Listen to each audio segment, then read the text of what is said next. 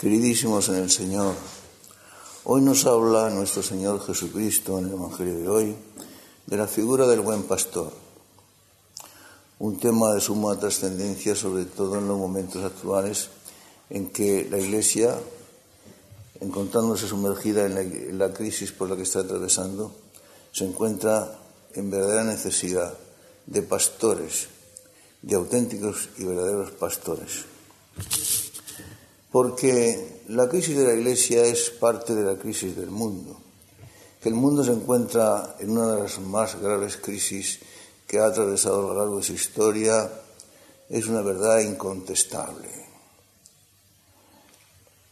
Los países se apresuran a llenar sus arsenales de toda clase de armas, incluidas las nucleares. Guerras de nuevo tipo como la del terrorismo se extienden por todas partes. Incluso la naturaleza parece haber tomado cartas en el asunto, también haciéndose eco de la locura en la que vivimos en la presente humanidad, los terremotos que se extienden por doquier. Últimamente, hace muy poco, ha aparecido una epidemia gravísima que amenaza con la vida de muchísimas personas en la humanidad y que, y que además se extiende rápidamente por todo el mundo hasta el punto de que ha desatado la alarma general. En fin, pero si creemos que todas estas cosas van a volver a la humanidad y la van a hacer reflexionar y la van a dejar, la van a conseguir que la humanidad abandone su locura, su estado de locura, me parece que estaríamos equivocados. No va a ser así, por desgracia. Pero si nos damos cuenta la crisis del mundo, de esta humanidad que parece que se ha vuelto loca, no es más que una consecuencia de la crisis de la Iglesia. La crisis de la Iglesia, a su vez ocasionada precisamente por la crisis de sus propios pastores. Muchos se burlarán de este diagnóstico, por supuesto. Por ejemplo, ciertos hombres eh, conocidos universalmente, sobre todo los políticos, cuyos nombres todos conocemos, harían mofa y befa de este diagnóstico que yo, acabo de hacer. Por supuesto que los tales personajes también hacen sus diagnósticos y sus propias predicciones, eh, cuyos resultados y consecuencias todos estamos contemplando y presenciando y sufriendo. Predicciones que, por supuesto, parece que siempre van en el camino contrario al que, al que señalaría una verdadera, una sana realidad. Pero esa es, eso es lo que ocurre. Decíamos, os decía, que la crisis de la Iglesia es consecuencia de la crisis de pastores. Parece como si los pastores, los verdaderos pastores, en, en buen número, hubieran caído en una tremenda crisis de fe y en una actitud de abandono de las propias ovejas y de infidelidad hacia la Iglesia. La confusión que, reina hoy entre los cristianos y más particularmente entre los católicos del mundo, esa confusión y esa dispersión se debe, sin duda ninguna, a la actitud de los pastores. Nuestro Señor, con su propia boca, aludiendo a la profecía de Zacarías, decía, Herirá el pastor y se dispersarán las ovejas del rebaño. La dispersión y la confusión de las ovejas del rebaño no es más que la consecuencia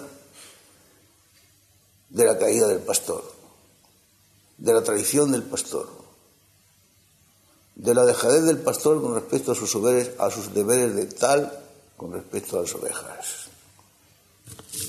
Zacarías concretamente, el profeta, Decía en su capítulo 10, en el capítulo 10 de su libro, decía literalmente, los terafín no hablan nos, nos hablan, hablan de falsedades. Los adivinos tienen falsas visiones y hablan de sueños ilusorios y se consuelan en vano. ¿Os, suena ¿Os suenan estas palabras a cosa conocida?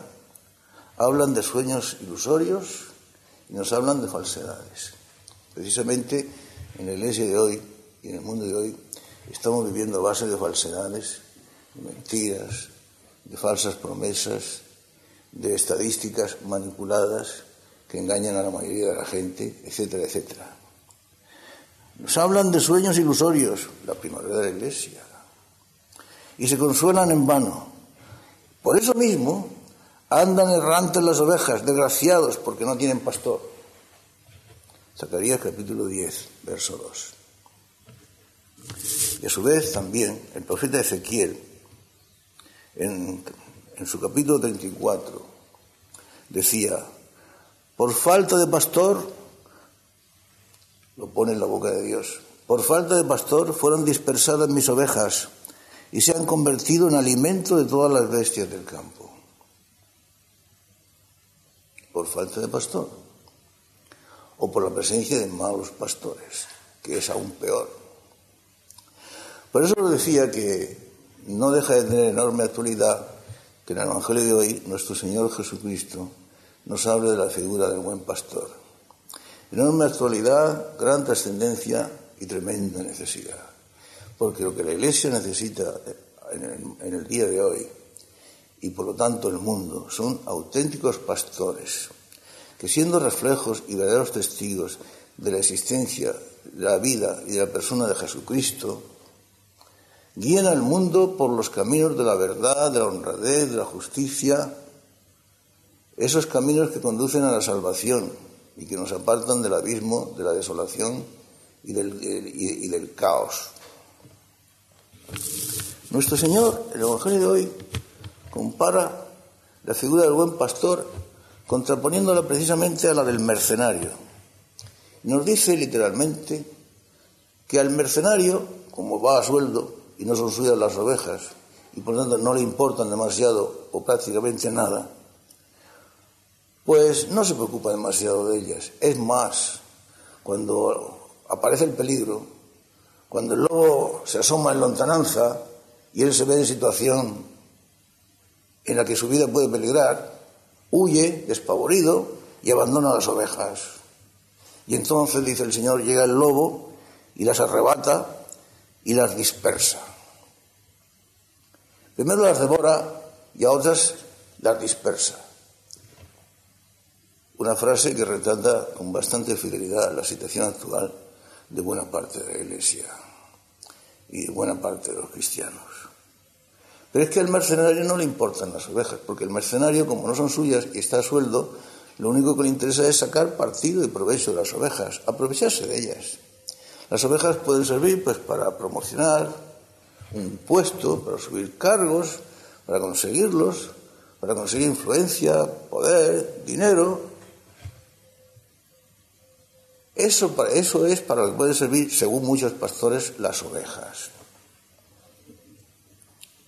Claro que ante, ante la situación que atravesamos, pues la Iglesia se ha visto inundada, los teólogos y los pastoralistas la han inundado con una cantidad de recetas y de remedios que muchas veces han resultado, en el mejor de los casos, absolutamente inoperantes. Hemos visto, por ejemplo, la invasión, la profusión en la Iglesia de, los diáconos permanentes. Yo muchas veces me he preguntado, con respecto a los diáconos permanentes, que suelen ser siempre y en todas partes unas buenísimas personas, pero siempre me he preguntado lo siguiente. Se dice que el oficio del diácono es predicar, y así es. El oficio del diácono es predicar, en función subsidiaria. Porque no olvidemos que la iglesia es una iglesia jerárquica, que la jerarquía a su vez está constituida por órdenes. El obispo en lugar supremo, el presbítero sometido al obispo y el diácono sometido al presbítero y al obispo. En efecto, la función del diácono es predicar. Pero estos hombres buenos, funcionarios, albañiles o carpinteros, padres de familia, hombres casados, honestos, por supuesto, que reciben un cursillo de un mes o dos meses, una clase de una hora nocturna, y ya están preparados para predicarle al pueblo cristiano. Vosotros imaginaos la falta de lógica de estas situaciones.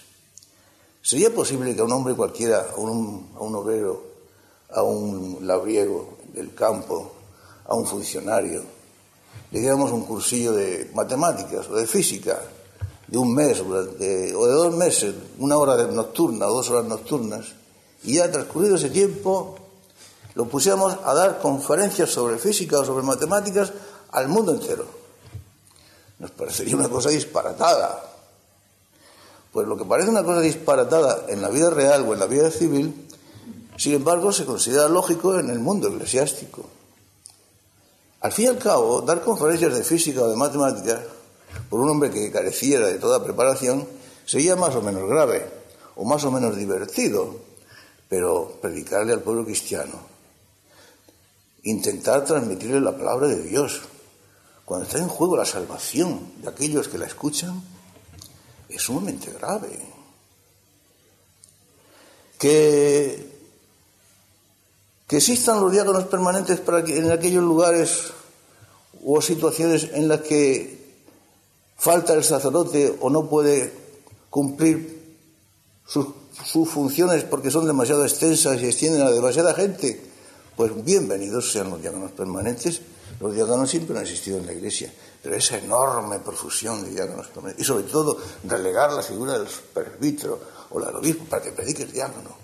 Pero si el diácono no está preparado, pero si la preparación, la, predicación, perdón, la predicación supone muchos años de formación, de estudio de la teología, de vida de oración, de vida de sacrificio, de sufrimientos.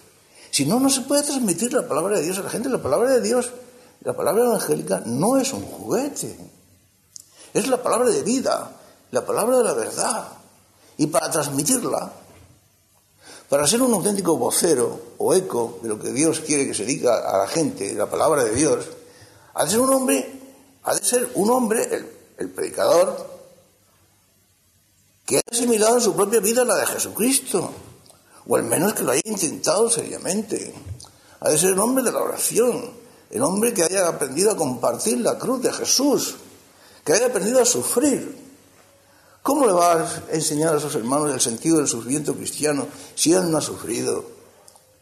Si ¿Cómo le va a enseñar a, sus, a sus hermanos la necesidad de hablar con Dios si él no sabe hablar con Dios, si nunca ha dialogado con Dios, puesto que no es un hombre de oración? Pero en fin, la invasión de diáconos permanentes, la de monjas comprometidas, que alocadas han salido de sus conventos, de sus lugares de reclusión, para marcharse a las parroquias y por todas partes para dar testimonio. Yo muchas veces me he preguntado de qué o sobre qué una persona puede dar testimonio, en este caso de Jesucristo, cuando tal persona interiormente está completamente vacía y ausente de Jesucristo. Estas personas que no hacen oración porque la han abandonado, que no viven una vida de sacrificio y de mortificación, que no tienen tiempo para reflexionar, porque, porque se dedican a una actividad alocada. Estas personas van a dar testimonio. ¿Testimonio de qué?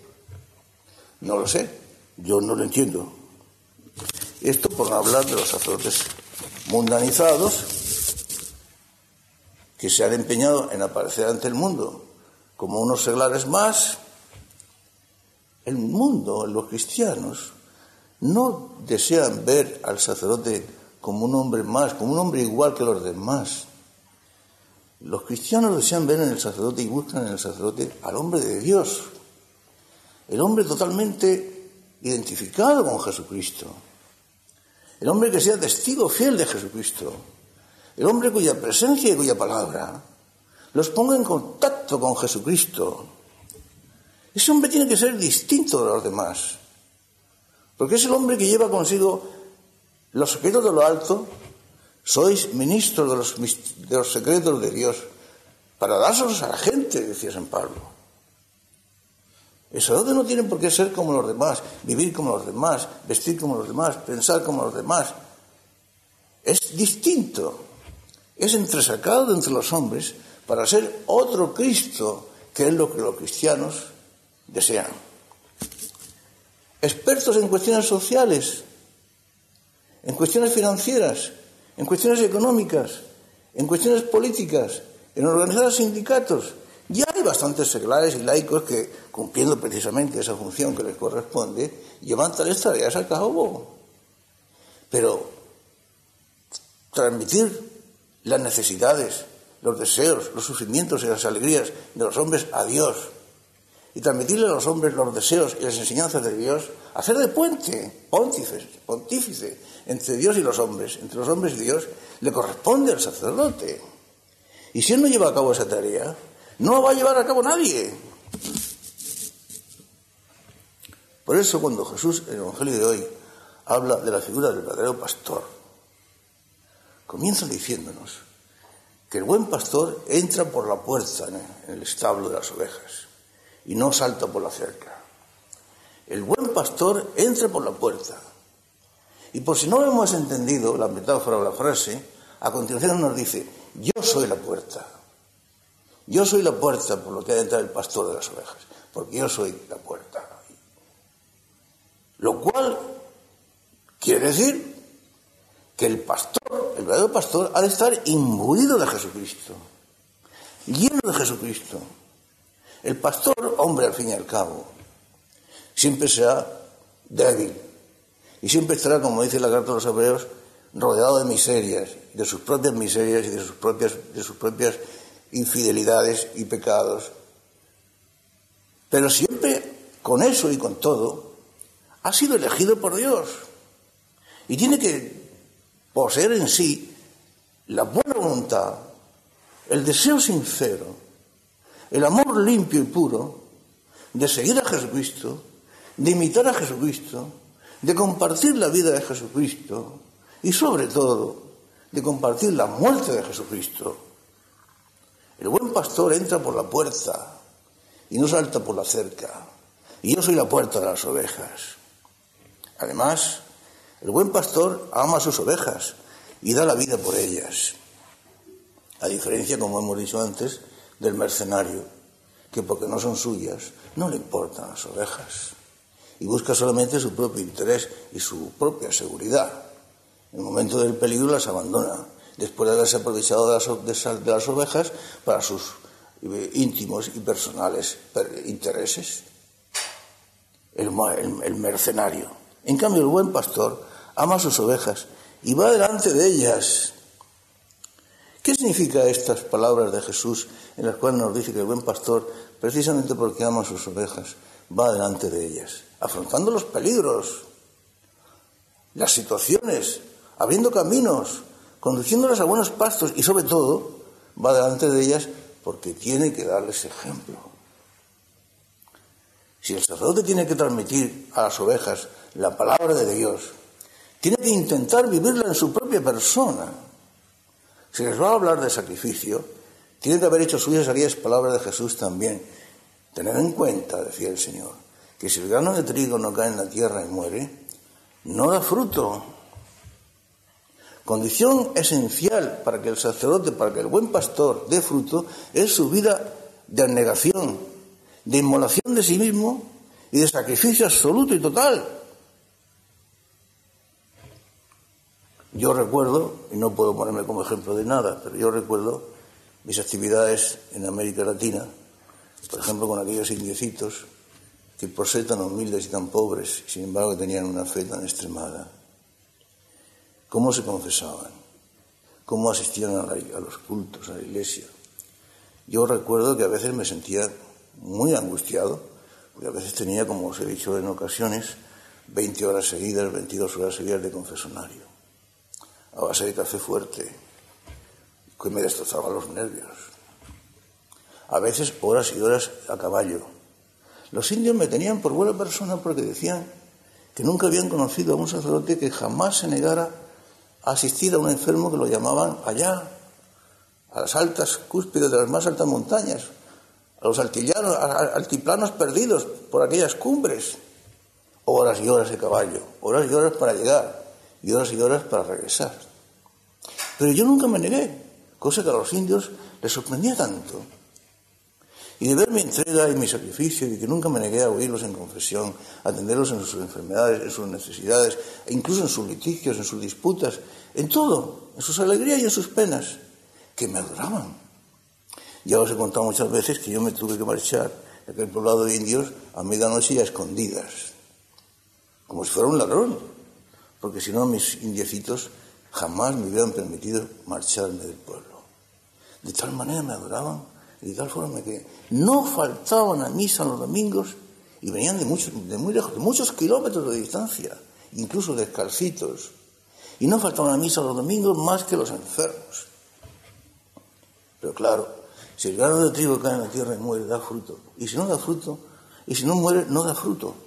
Y esto hemos de tenerlo muy en cuenta los cristianos y sobre todo aquellos que se sienten llamados por el sacerdocio, al sacerdocio por Jesucristo. Serán inútiles las recetas que hoy día se le enseñan a los candidatos al sacerdocio, recetas de tipo psicológico, de tipo sociológico, emanadas de extraños laboratorios de alquimia pastoral, no se sabe de dónde, de dónde proceden, pero es así. Tales recetas psicológicas sociológicas que tratan de convertir al sacerdote pues, un hombre de empresa, en un factor del bienestar, del bienestar social, etcétera, etcétera. En fin, un hombre más de mundo. Están condenados al fracaso. Las recetas para ser un buen pastor, para producir fruto, para llevar a Dios a las almas, para implantar en ellas el gozo que pone el Espíritu Santo en el corazón del hombre, para, hacerles que se sientan cerca de Dios las recetas pasan por la inmolación del propio pastor, por la participación en la muerte y en la cruz de nuestro Señor Jesucristo. El grano de trigo que cae en la tierra y muere, porque si no hace eso, dice Jesús, el grano de trigo se queda solo y no da fruto. Las palabras no pueden ser más expresivas, textuales y sumamente expresivas. Dice el Evangelio de hoy que el buen pastor el que realmente ama a sus ovejas, condición prístina, primera, esencial y fundamental de un buen pastor con respecto a sus ovejas. Amarlas, quererlas, quererlas de verdad. Que el buen pastor, precisamente porque las ama hasta ese punto, hasta el punto de dar su vida por ellas, porque nadie ama más que aquel que da la vida por sus amigos, nadie demuestra más amor. Precisamente porque las ama tanto, las conoce profundamente y las llama una a una por su nombre, a cada una por su nombre. Es que, queridos, conocer a los demás supone el amar a los demás. Se conoce a la gente cuando se ama a la gente. Un buen pastor conoce a sus ovejas cuando las ama profundamente y está dispuesto a dar la vida por ellas. No necesita extrañas recetas de laboratorio. Lo que necesita es amarlas hasta el fin, y ya sabéis que la fuente de todo amor y la única fuente donde procede el amor es Jesús. De manera que un, pastor lo primero que ha de hacer es estar enamorado de Jesucristo. Como hemos dicho antes, imbuido de Jesucristo. Si ama a Jesucristo, ese amor brotará de su corazón, se extenderá como un torrente imparable y llegará hasta sus ovejas. Y el amor es el que hace conocer y las conocerá y las llamará a cada una por su nombre y las enseñará e enseñará a hablar entre sí, a dialogar entre sí y a amarse entre sí también. Pero ¿cómo, le va, ¿cómo un pastor va a enseñar o va a pretender que sus ovejas aprendan a dialogar entre sí, a hablar entre sí, a amarse entre sí y a sacrificarse unas por otras, si él a su vez y previamente no ha aprendido a dialogar con Dios? Por eso el buen pastor es un hombre de oración. ¿Y dónde están hoy día los pastores en la iglesia que hacen oración? ¿Y acaso tienen tiempo para ello? Actividades, viajes, conferencias, reuniones, planes, locuras, locuras. Pero esa serenidad de la oración, ese de buscar el diálogo íntimo, sincero, silencioso con Dios, es lo que le falta a los pastores de hoy. Dice, dice también Jesús en el Evangelio de hoy que las ovejas siguen a su pastor, al buen pastor, porque conocen su voz. En cambio, a un extraño no le siguen, y dice Jesús, y no le siguen porque no conocen su voz. ¿Por qué cuando conocen la voz del pastor las ovejas le siguen? Y cuando no conocen la voz les suena a un extraño y no le siguen. Cuando el buen pastor es un eco de la voz de Jesucristo. Cuando les habla de Jesucristo. y les habla desde el corazón de Jesucristo. Y les habla por Jesucristo. Esa voz la reconocen las ovejas. Pero a un extraño que les habla de otras cosas, que les plantea otros problemas, que les pone delante otras soluciones, siempre carentes de contenido de valor y de proyección sobrenatural. Esa no es la voz de Jesucristo. Y por eso esas ovejas no reconocen esa voz y el tal pastor les suena como un extraño. Estos son los grandes secretos del sacerdocio de hoy. Yo cuando veo, por ejemplo, cómo se prepara a los candidatos al sacerdocio hoy día, me siento profundamente admirado. Viajes, reuniones, congresos, actividades, poco estudio, ninguna oración, recetas sociológicas, no sé. Eso no es una manera de formar a los candidatos al sacerdocio. Usted quiere, usted quiere ganar a las almas para Jesucristo. Usted, quiere enseñarle a la gente la perfecta alegría, la verdadera alegría. Usted quiere señalarle a las masas, a sus ovejas, el camino del cielo. Usted quiere animarlas a andar por la senda estrecha, empinada y ardua que conduce hasta la vida, yendo usted delante, como dice el Señor en el Evangelio de hoy, yendo usted el primero, dando ejemplo, entonces usted tiene que inmolarse a sí mismo, compartiendo la muerte y la vida de Jesucristo, su muerte y su vida. Entonces cuando de verdad será usted otro Cristo. ¿Os acordáis aquel episodio en el que San Francisco de Asís le dice a uno de sus frailes, Fray León, hermano, hijo de Dios, hermano mío, vamos al pueblo a predicar.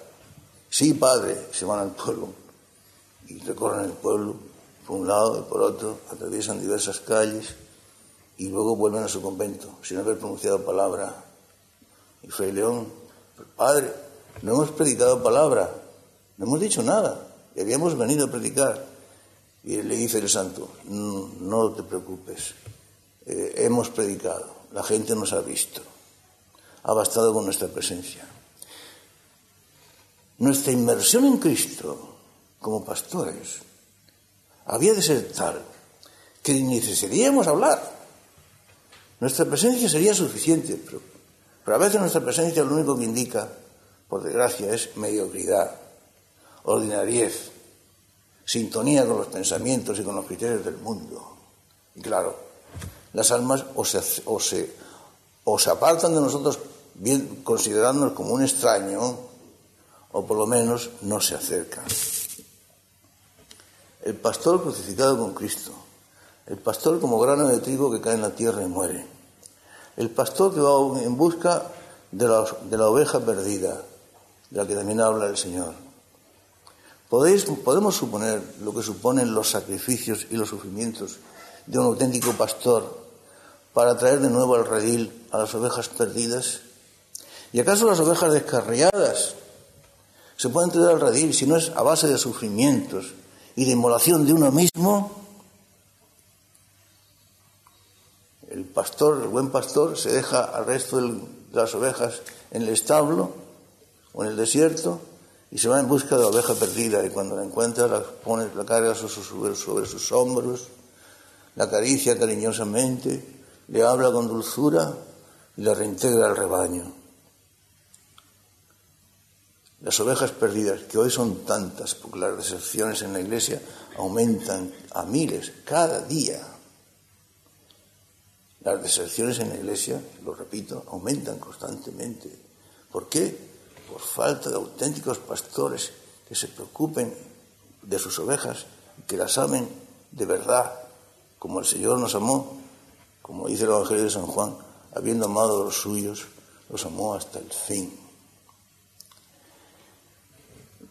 La crisis actual de la Iglesia y como consecuencia y extensión la crisis del mundo se solucionaría con pastores santos, con pastores que no estuvieran preocupados por lo que piensan los medios de comunicación o lo que opinan los políticos, por hacer un buen papel ante el mundo, por sintonizar, por, para, hacer en sintonía con los criterios del mundo, porque no se les tilde o se les llame de anticuados o de conservadores o de fundamentalistas o no sé qué, sino que simplemente preocupados por darle a sus ovejas la verdadera palabra de, Dios, de Jesucristo, contenida en el Evangelio.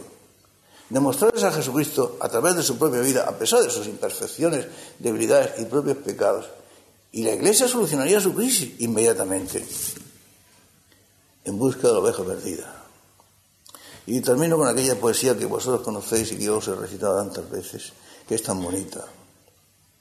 Aquella que decía, si huyera de tu lado, si huyera de tu lado, búscame tú de nuevo, compañero, y habiéndome encontrado, devuélveme el sendero allí donde me hallaste tú primero.